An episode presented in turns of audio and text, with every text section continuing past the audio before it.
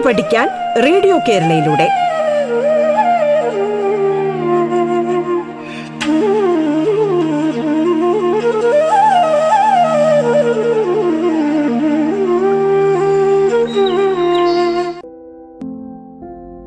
നമസ്കാരം. റേഡിയോ കേരളയുടെ കുഞ്ഞു കൂട്ടുകാരെ സ്കൂൾ തുറക്കാറായില്ലേ?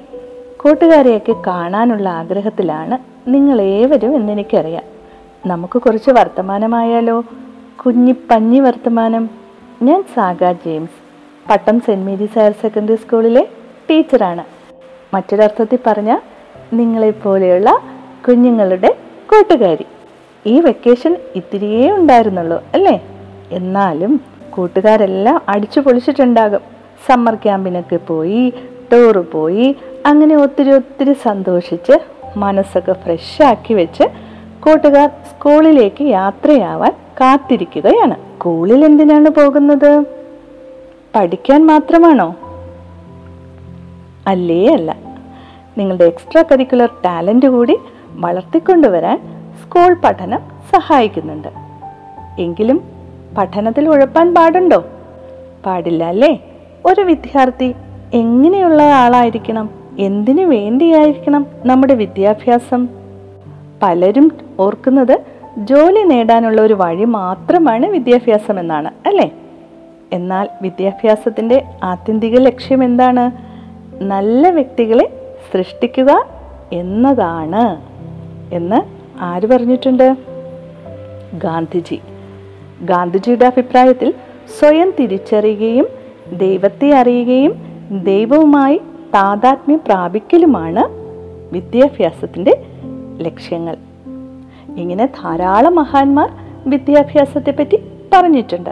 ഇനി ഒരു വിദ്യാർത്ഥി എങ്ങനെയായിരിക്കണമെന്നാണ് നീതിശാസ്ത്രത്തിൽ പറയണതെന്നോ? കാകദൃഷ്ടി ബഗധ്യാനം ശ്വാനനിദ്ര തഥൈവ ച അല്പാഹാരം ജീർണവസ്ത്രം ഏവം വിദ്യാർത്ഥി ലക്ഷണം. എന്ന് പറഞ്ഞാൽ എന്താണെന്നറിയോ? കാകദൃഷ്ടി കാക്കയുടെ ദൃഷ്ടിയാകണം. എന്താണ് കാക്കയുടെ ദൃഷ്ടിക്കുള്ള പ്രത്യേകത? ചുറ്റും നടക്കുന്ന ഏത് ചലനങ്ങളും ഒപ്പിയെടുക്കുന്ന സൂക്ഷ്മ ദൃഷ്ടിയാണ് കാക്കയ്ക്കുള്ളത്. അതാകണം ഒരു വിദ്യാർത്ഥിയുടെ കണ്ണുകൾ.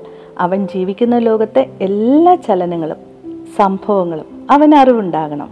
കാണണം. അകക്കണ്ണുകൊണ്ടെങ്കിലും കാണുന്നുണ്ടാകണം.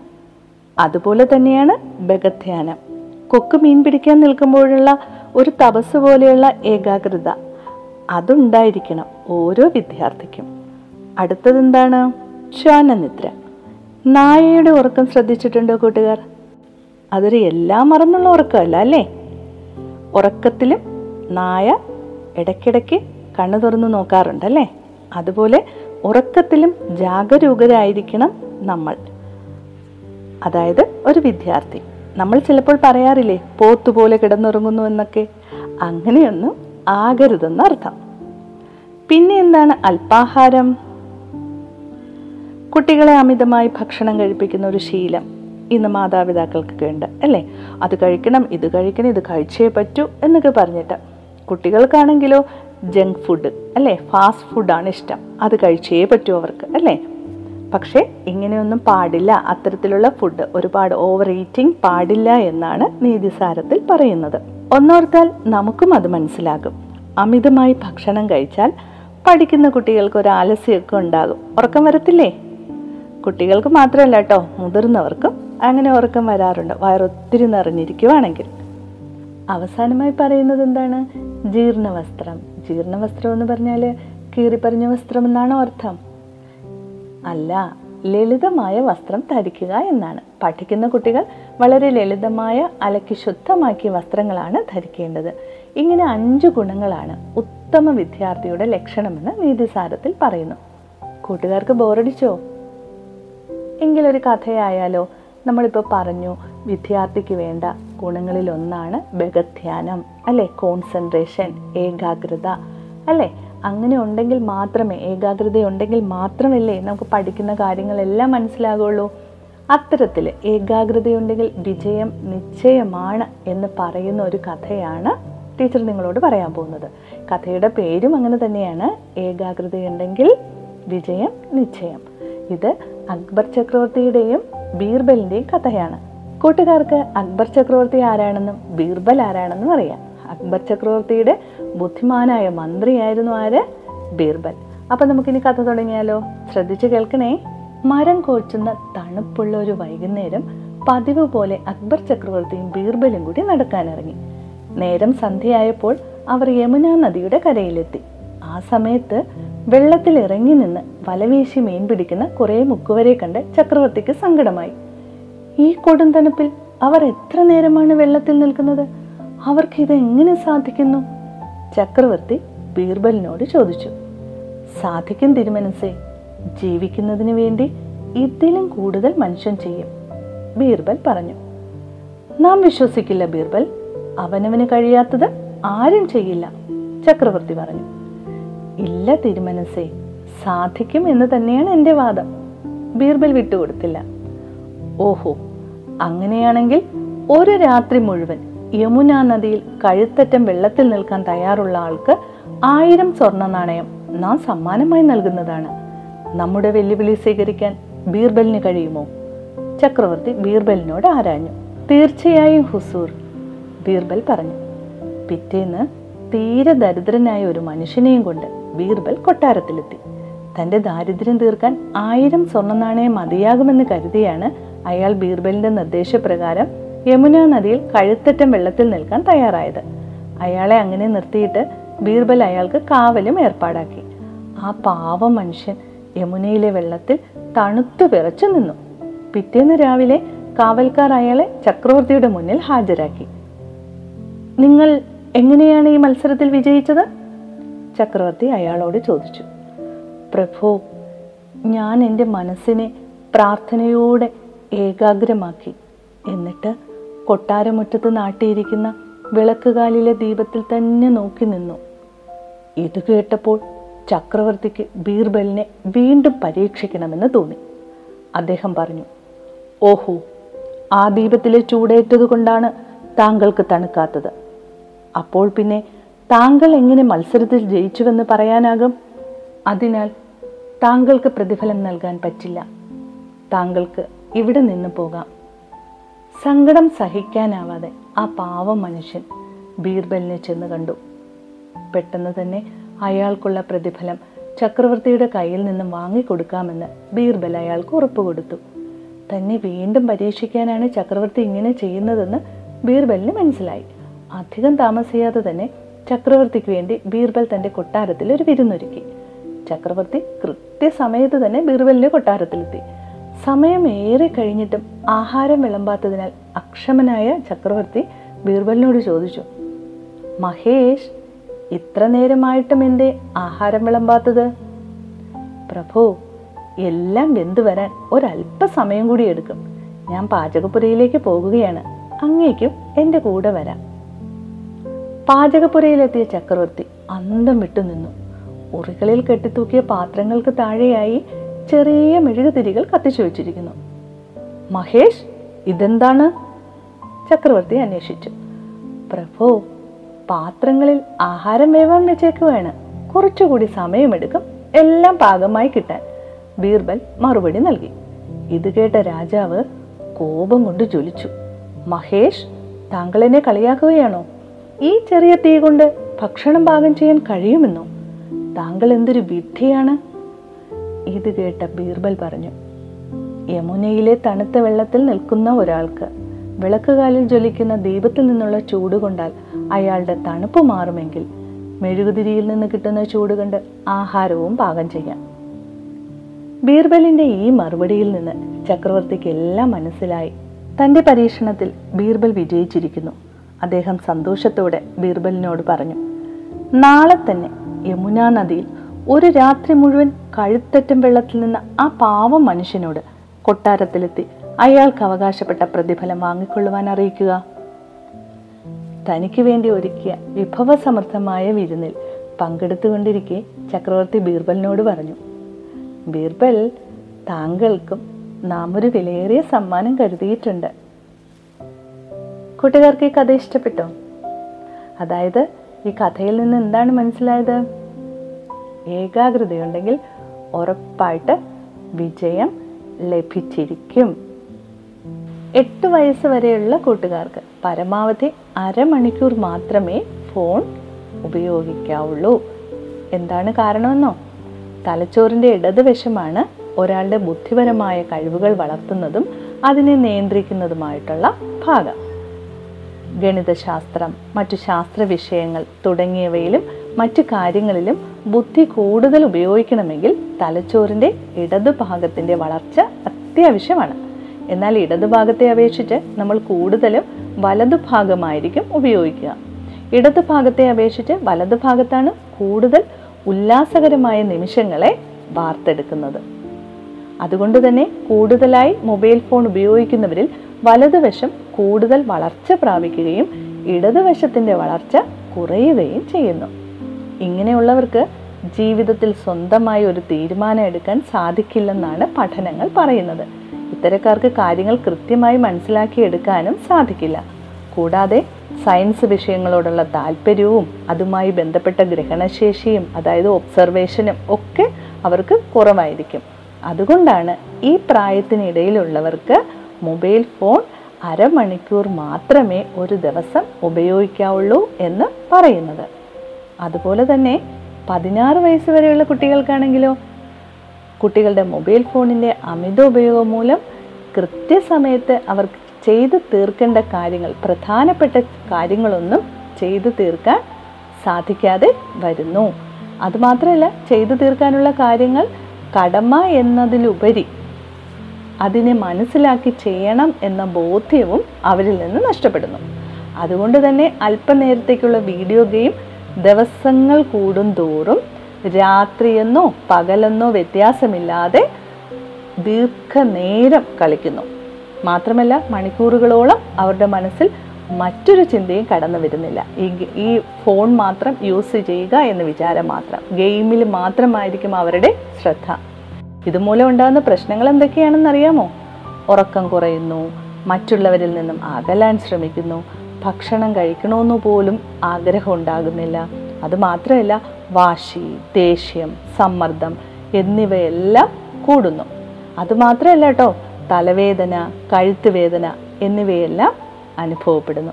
അതുകൊണ്ട് കുഞ്ഞുങ്ങളെല്ലാം മൊബൈൽ ഫോണിന്റെ ഉപയോഗം കുറയ്ക്കണം. വളരെയധികം കുറച്ച് കുറച്ച് കുറച്ച് അത് പൂർണമായും നിർത്തലാക്കണം. ഓക്കെ?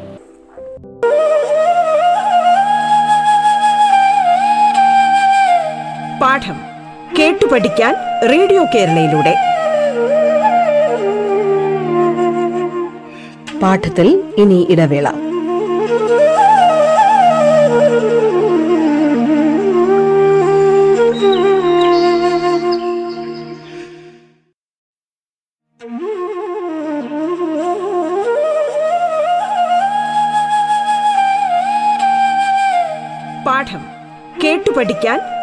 കേരളയിലൂടെ.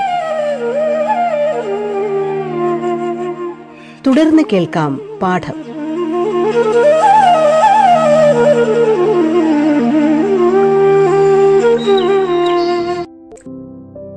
ഇനി മറ്റൊരു കാര്യം എന്താണെന്നോ? എല്ലാ കൂട്ടുകാരും അത് രാവിലെ എണീക്കാനായിട്ട് ശീലിക്കണം. പ്രകൃതിയുടെ താളം കേട്ട് പ്രഭാതത്തെ ആസ്വദിച്ച് പഠിക്കാനിരിക്കണം. ഒരു ബഹളവുമില്ലാതെ എനർജി തരുന്ന പ്രഭാതവും മഞ്ഞ് കുളിര് പിന്നെന്താണ് പൂക്കളുടെ മണം. അങ്ങനെ കുറേ ഹൃദ്യമായ കാഴ്ചകൾ ആസ്വദിച്ചുകൊണ്ട് നമുക്ക് പഠിക്കാനിരിക്കാം.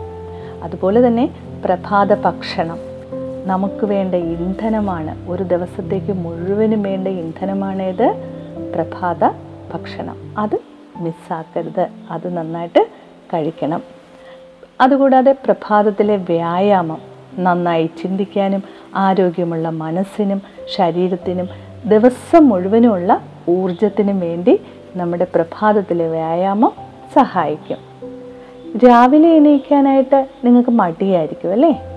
അതിന് നമുക്ക് എന്തൊക്കെ ചെയ്യാം? രാവിലെ എണീക്കാനായിട്ട്? രാത്രി ഏറെ വൈകി ഉറങ്ങാതിരിക്കുക. പിന്നെന്താണ്? വയർ നിറച്ച് കഴിച്ച് ഉറങ്ങാനായിട്ട് കിടക്കരുത്. രാത്രിയിൽ വളരെ കുറച്ച് ഭക്ഷണം മാത്രമേ കഴിക്കാവുള്ളൂ. മിതമായ ഭക്ഷണം. ഫൈബർ അടങ്ങിയ ഭക്ഷണം. അതുമാത്രമല്ല നന്നായിട്ട് വെള്ളം കുടിക്കുകയും വേണം. എല്ലാ ദിവസവും ഒരേ സമയം ഉറങ്ങാൻ ശ്രമിക്കണം. അപ്പോൾ രാവിലെ ഒരേ സമയത്ത് നമുക്ക് ഫ്രഷായി ഉണരാൻ സാധിക്കും. അപ്പോൾ രാവിലെ എണീക്കാൻ കൂട്ടുകാരെല്ലാം തയ്യാറല്ലേ? നമ്മൾ ഒരാളുടെ മഹത്വം നിശ്ചയിക്കുന്നത് എങ്ങനെയാണ്? ആ വ്യക്തി എത്രമാത്രം നേട്ടങ്ങൾ കൊയ്തു എന്നത് വെച്ചിട്ടാണോ? അല്ല. പിന്നെയോ ആ വ്യക്തി മറ്റുള്ളവരോട് എങ്ങനെ പെരുമാറുന്നു എന്ന് വിലയിരുത്തിയാണ് നമ്മൾ ഒരാളെ അയാളുടെ മഹത്വം നാം നിശ്ചയിക്കുന്നത് അല്ലേ? ഓരോ വിദ്യാർത്ഥിയും ആദ്യം പഠിക്കേണ്ട പാഠവും ഇതാണ്. ഗുരുക്കന്മാരെ ബഹുമാനിച്ചും സഹജീവികളോട് കരുണയുള്ളവരായും വളരണം. എല്ലാ കാര്യത്തിലും എനിക്ക് എന്താണ് കിട്ടുന്നത്? എനിക്ക് എന്ത് നേട്ടമാണുള്ളത് എന്ന് ചിന്തിക്കാതെ ഉള്ളത് പങ്കുവെക്കുന്നതിൽ സന്തോഷം കണ്ടെത്തണം. അറിവെന്ന് പറയുന്നത് പ്രകാശമാണ്. ഒരു ദീപനാളം ഉപയോഗിച്ച് എത്ര ദീപങ്ങൾ തെളിച്ചാലും ആദ്യത്തെ ദീപത്തിന്റെ പ്രഭ നഷ്ടപ്പെടുകയേയില്ല. മറിച്ച് ആ പ്രദേശമാകെ പ്രഭാപൂരിതമാകും. അപ്പോൾ ടീച്ചർ പറഞ്ഞു വരുന്നത് കമ്പൈൻ സ്റ്റഡിയും മറ്റു കാര്യങ്ങളും പഠനത്തെ എളുപ്പമാക്കുന്നു. അത് മാത്രമല്ല പരസ്പരം സംശയങ്ങൾ ദൂരീകരിച്ചും ചർച്ച ചെയ്തും പഠിക്കുമ്പോൾ നമ്മുടെ അറിവ് എന്ത് ചെയ്യുന്നു? പങ്കുവയ്ക്കപ്പെടുന്നു. അപ്പോൾ പഠനം കൂടുതൽ ആസ്വാദ്യകരമായി മാറുന്നു. പഠനം ആസ്വദിക്കണമെങ്കിൽ നാം എന്ത് ചെയ്യണം? പഠിക്കുന്നത് നമുക്ക് ഇഷ്ടമാകണം അല്ലേ? ഒരു സിനിമ കണ്ട ശേഷം രണ്ടര മണിക്കൂർ നീളമുള്ള ആ സിനിമയുടെ കഥ പറയാൻ പറഞ്ഞാൽ നിങ്ങളത് കറക്റ്റായിട്ട് പറയും. ഈസി ആയിട്ട് കഥ പറയും. എന്നാൽ ഒരു മണിക്കൂർ നേരം ക്ലാസ്സിൽ പഠിപ്പിച്ച പാഠഭാഗങ്ങൾ അതിനുശേഷം പറയാൻ പറഞ്ഞാലോ? അത് വളരെ പ്രയാസമായിരിക്കും അല്ലേ? അപ്പോൾ ഇവിടുത്തെ പ്രധാന ഘടകം ആരാണ്? ഇഷ്ടം അല്ലേ? ഇഷ്ടത്തോടു കൂടി വേണം നാം പഠിക്കേണ്ടത്. നാം ഒരു കാര്യം ഇഷ്ടത്തോടെ ചെയ്യുമ്പോൾ അത് നമ്മുടെ ഉപബോധ മനസ്സിൽ എളുപ്പത്തിൽ പതിയുന്നു. അല്ലാതെ മടുപ്പ് നിറഞ്ഞ മനസ്സുമായി ക്ലാസ്സിലോ പഠിക്കാനോ ഇരിക്ക ഇരിക്കരുത്. അങ്ങനെ ഇരിക്കുമ്പോൾ പലതും നമ്മുടെ തലയിൽ കയറത്തില്ല. പിന്നെ മറ്റൊന്ന് ടൈം മാനേജ്മെന്റ് ആണ്. നമ്മുടെ സമയം നഷ്ടപ്പെടുന്നത് വ്യക്തമായ പ്ലാനിംഗ് ഇല്ലാത്തത് മൂലമാണ്. സോഷ്യൽ മീഡിയയുടെ അമിതമായ ഉപയോഗം അമിതമായ phone വിളികൾ S M S chatting T V cinema video ഗെയിമുകൾ ഇങ്ങനെയൊക്കെ ഉള്ള കാര്യങ്ങളിൽ നാം സമയം ചെലവഴിക്കുമ്പോൾ നാം അറിയാതെ നമ്മുടെ സമയവും വലിയ തോതിൽ നഷ്ടപ്പെടുന്നു. ഇക്കാര്യങ്ങളെല്ലാം നിയന്ത്രിച്ച് വ്യക്തമായ ടൈം ടേബിൾ തയ്യാറാക്കി അതിനനുസരിച്ച് ഓരോ ദിവസവും പഠിക്കുന്നത് പരീക്ഷകളിൽ മികച്ച വിജയം നേടിത്തരും എന്നുള്ളതിൽ യാതൊരു സംശയവുമില്ല. ഇനി മറ്റൊന്നെന്താന്ന് വെച്ചാൽ പരന്ന വായന. പാഠപുസ്തകങ്ങളും മറ്റു പാഠ്യേതര പുസ്തകങ്ങളും വായിക്കുന്ന ശീലം ഉണ്ടാക്കിയെടുക്കണം. ദിവസേന പത്രം വായിക്കുന്ന വിദ്യാർത്ഥികൾ വളരെ കുറവായിരിക്കും അല്ലേ? പക്ഷേ എല്ലാ ദിവസവും ന്യൂസ് പേപ്പർ വായിക്കുക പത്രവായന ശീലമാക്കുക. പ്രാദേശികമായും ദേശീയമായും അന്തർദേശീയമായിട്ടുമുള്ള സംഭവങ്ങളും വിഷയങ്ങളും ഒക്കെ അറിയാനും മറ്റും പത്രവായന നിങ്ങളെ സഹായിക്കും. സിവിൽ സർവീസ് ഉൾപ്പെടെയുള്ള പരീക്ഷകളിലൊക്കെ ആശയനിർമ്മിതിക്കും വ്യക്തമായ കാഴ്ചപ്പാട് അവതരിപ്പിക്കാനും വായന നിങ്ങളെ സഹായിക്കും. അതുകൂടാതെ ആത്മവിശ്വാസമേകുന്ന പ്രചോദനാത്മകമായിട്ടുള്ള പുസ്തകങ്ങൾ ആത്മകഥകൾ സാഹിത്യ ഗ്രന്ഥങ്ങൾ എന്നിവ ഉൾപ്പെടെ വായിക്കുന്നത് ഒരു ശീലമാക്കുക. ഈ വായനയെപ്പറ്റി എപ്പോഴും ടീച്ചേഴ്സ് നിങ്ങളോട് പറയുന്നതായിരിക്കും അല്ലേ? വായിക്കുക വായിക്കുക എന്ന് വായിക്കുന്നത് കൊണ്ട് ഒരുപാട് ഗുണങ്ങളുണ്ട്. നമുക്ക് നല്ല ഏകാഗ്രത കിട്ടും. ഒരുപാട് ഒക്കാബുലറി ന്യൂ വേർഡ്സ് കിട്ടും. അങ്ങനെ ധാരാളം ഗുണങ്ങൾ. വാട്സപ്പ് വായനയല്ല കേട്ടോ. ടീച്ചർ പറഞ്ഞ വാട്സപ്പിലെ മെസ്സേജ് വായനയല്ല. വാട്സപ്പ് വായനയേക്കാൾ നല്ലത് ആധികാരികമായിട്ടുള്ള പുസ്തക വായനയാണ്. ഈ വാട്സപ്പിലും ഫേസ്ബുക്കിലും ഒന്നും വരുന്ന പല അറിവുകളും സത്യമാവണമെന്നില്ല. അതുകൊണ്ട് നല്ല പുസ്തകങ്ങൾ വായിക്കുക. ഇനി മറ്റൊന്ന് എന്താണെന്നോ നിങ്ങൾ കുട്ടികൾ ഓ ഇന്ന് വേണ്ട. നാളെ ആകട്ടെ. അല്ലെങ്കിൽ മറ്റൊരു ദിവസം ആകട്ടെ. ഇന്നത്തെ വായന നാളേക്കാകട്ടെ എന്നൊക്കെ പറഞ്ഞിട്ട് നിങ്ങൾ മാറ്റിവെക്കും ഇന്നൊരു മൂടില്ല എന്നൊക്കെ പറഞ്ഞിട്ട് അല്ലേ? അങ്ങനെയുള്ള ആ ശീലം ഒഴിവാക്കണം. കുറച്ചാണെങ്കിൽ ഓരോ ദിവസവും പഠിക്കണം. കുറച്ചാണെങ്കിൽ ഒരു പുസ്തകത്തിന്റെ അല്പമെങ്കിലും വായിക്കണം. അങ്ങനെ ശ്രമിക്കണം. അതുപോലെ നിങ്ങളുടെ വീട്ടിൽ നിങ്ങൾക്ക് പറ്റിയൊരു പഠനാന്തരീക്ഷം വേണം. ആവശ്യത്തിന് വായുസഞ്ചാരവും വെളിച്ചവും ഒക്കെ ഉള്ള സ്ഥലത്തിരുന്ന് വേണം പഠിക്കാൻ. പഠനത്തിന്റെ ശ്രദ്ധ മാറ്റുന്ന ചിത്രങ്ങളോ ഇലക്ട്രോണിക് ഉപകരണങ്ങളോ ഒന്നും അവിടെ ഉണ്ടാകാൻ പാടില്ല. പഠിക്കുമ്പോൾ മൊബൈൽ ഫോൺ കമ്പ്യൂട്ടർ ഇതൊക്കെ എന്ത് ചെയ്യണം? മാറ്റിവെക്കണം. അതൊന്നും ഉപയോഗിക്കാതിരിക്കണം. പുറമേ നിന്നുള്ള ശബ്ദശല്യമില്ലാതെ അങ്ങനെയുള്ള സ്ഥലത്തിരുന്നായിരിക്കണം പഠിക്കേണ്ടത്. കുറച്ചേറെ സമയം പഠിച്ചിട്ട് അതായത് ഒരു നാൽപ്പത് നാൽപ്പത്തഞ്ച് മിനിറ്റ് പഠിച്ച ശേഷം മുഖമൊക്കെ നന്നായിട്ട് കഴുകി അല്പമൊന്ന് നടന്ന് വിശ്രമിച്ചിട്ട് അല്ലെങ്കിൽ ഒരു ചെറിയൊരു പാട്ടൊക്കെ കേട്ട് നിങ്ങൾക്ക് പാട്ട് കേൾക്കാൻ ഇഷ്ടമാണെങ്കിൽ ഒരു പാട്ടൊക്കെ കേട്ട് ഹോംവർക്കുകളൊക്കെ കൃത്യമായി ചെയ്യാനും ക്ലാസ്സിൽ കൃത്യസമയത്ത് തന്നെ എത്തിച്ചേരാനും ക്ലാസ്സിലാണെങ്കിലും ഹോംവർക്ക് എല്ലാം കറക്റ്റായിട്ട് ചെയ്യാനും ഒക്കെ നിങ്ങൾ ശ്രദ്ധിക്കുക. അതുപോലെ വേറൊന്നുണ്ട് കേട്ടോ. പഴയ ക്വസ്റ്റ്യൻ പേപ്പറൊക്കെ ഒരു ചാപ്റ്റർ പഠിച്ചു കഴിഞ്ഞിട്ട് അല്ലെങ്കിൽ ഒരു ഭാഗം പഠിച്ചു കഴിഞ്ഞിട്ട് പഴയ ക്വസ്റ്റ്യൻ പേപ്പർ എടുത്ത് ഒന്ന് വർക്കൗട്ട് ചെയ്യുക. അതായത് സ്ഥിരമായിട്ട് ആവർത്തിക്കുന്ന ചില ചോദ്യങ്ങൾ ഏത് പാഠഭാഗത്ത് നിന്നാണെന്ന് അതിൽ നിന്ന് നിങ്ങൾക്ക് മനസ്സിലാക്കാൻ കഴിയും. അപ്പം നിശ്ചിത സമയത്തിനുള്ളിൽ പരീക്ഷ എഴുതി പൂർത്തിയാക്കാനും നിങ്ങളെ ഇത് സഹായിക്കും. പഠിക്കുമ്പോൾ ശ്രദ്ധ പൂർണമായും ഏതിലായിരിക്കണം? പഠനത്തിൽ മാത്രമായിരിക്കണം. മനസ്സിലേക്ക് മറ്റുള്ള ചിന്തകളെ കടത്തിവിടാൻ പാടില്ല. ഇനി മറ്റൊന്നുണ്ട് കേട്ടോ നിങ്ങൾക്ക് എല്ലാവർക്കും പലവിധ കഴിവുകളുണ്ടായിരിക്കും അല്ലേ? ചിലർക്ക് ചിത്രം വരയ്ക്കാനായിരിക്കാം ചിലർക്ക് പാടാനായിരിക്കാം ചിലർക്ക് പ്രസംഗിക്കാനായിരിക്കാം എഴുത്തായിരിക്കാം വായനയായിരിക്കാം ഇങ്ങനെ പല പല കഴിവുകൾ. ഈ കഴിവുകളെയെല്ലാം എന്ത് ചെയ്യുക? നിങ്ങൾ വളർത്തിക്കൊണ്ടുവരികയാണ് ചെയ്യാൻ അവിടെ മാറ്റിവെക്കാതെ അവയെ വളർത്തിക്കൊണ്ടുവരണം അതുമാത്രമല്ല കേട്ടോ മുന്നിലൊരു ലക്ഷ്യം ഉണ്ടായിരിക്കണം എപ്പോഴും. ആ ലക്ഷ്യത്തിന് വേണ്ടിയായിരിക്കണം നിങ്ങളുടെ പ്രയത്നവും. ഭാവിയിൽ ആരായിത്തീരണമെന്നുള്ളത് നിശ്ചയിക്കുക തന്നെ വേണം.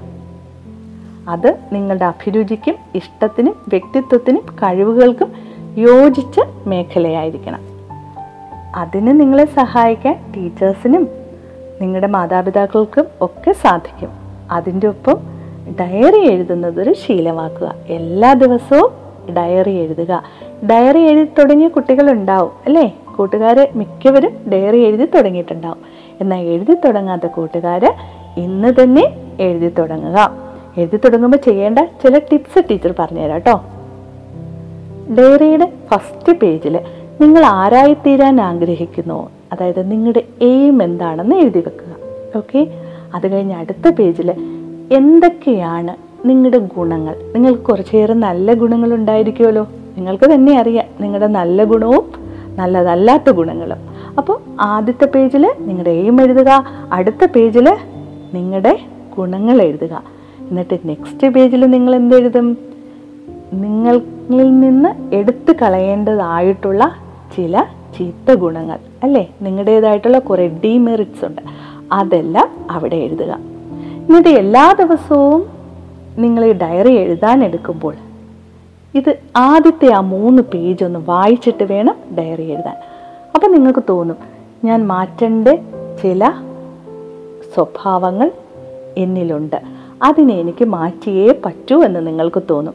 അപ്പോൾ നമ്മുടെ ഗുണം എന്നുള്ള നമ്മുടെ മെറിറ്റ് എന്നുള്ള ഭാഗത്ത് ആ പേജിൽ കൂടുതലായിട്ടുള്ള കുറേയേറെ ഗുണങ്ങൾ എഴുതി ചേർക്കാൻ നമുക്ക് സാധിക്കും. അപ്പോൾ എല്ലാ കൂട്ടുകാരും അങ്ങനെ ശ്രമിക്കുമെന്ന് ടീച്ചർ വിശ്വസിക്കുന്നു.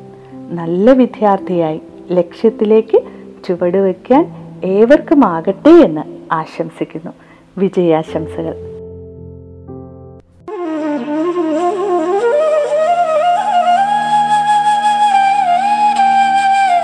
പാഠം കേട്ടു പഠിക്കാൻ റേഡിയോ കേരളയിലൂടെ.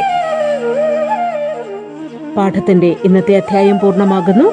ഇനി അടുത്ത ദിവസം കേൾക്കാം. നമസ്കാരം.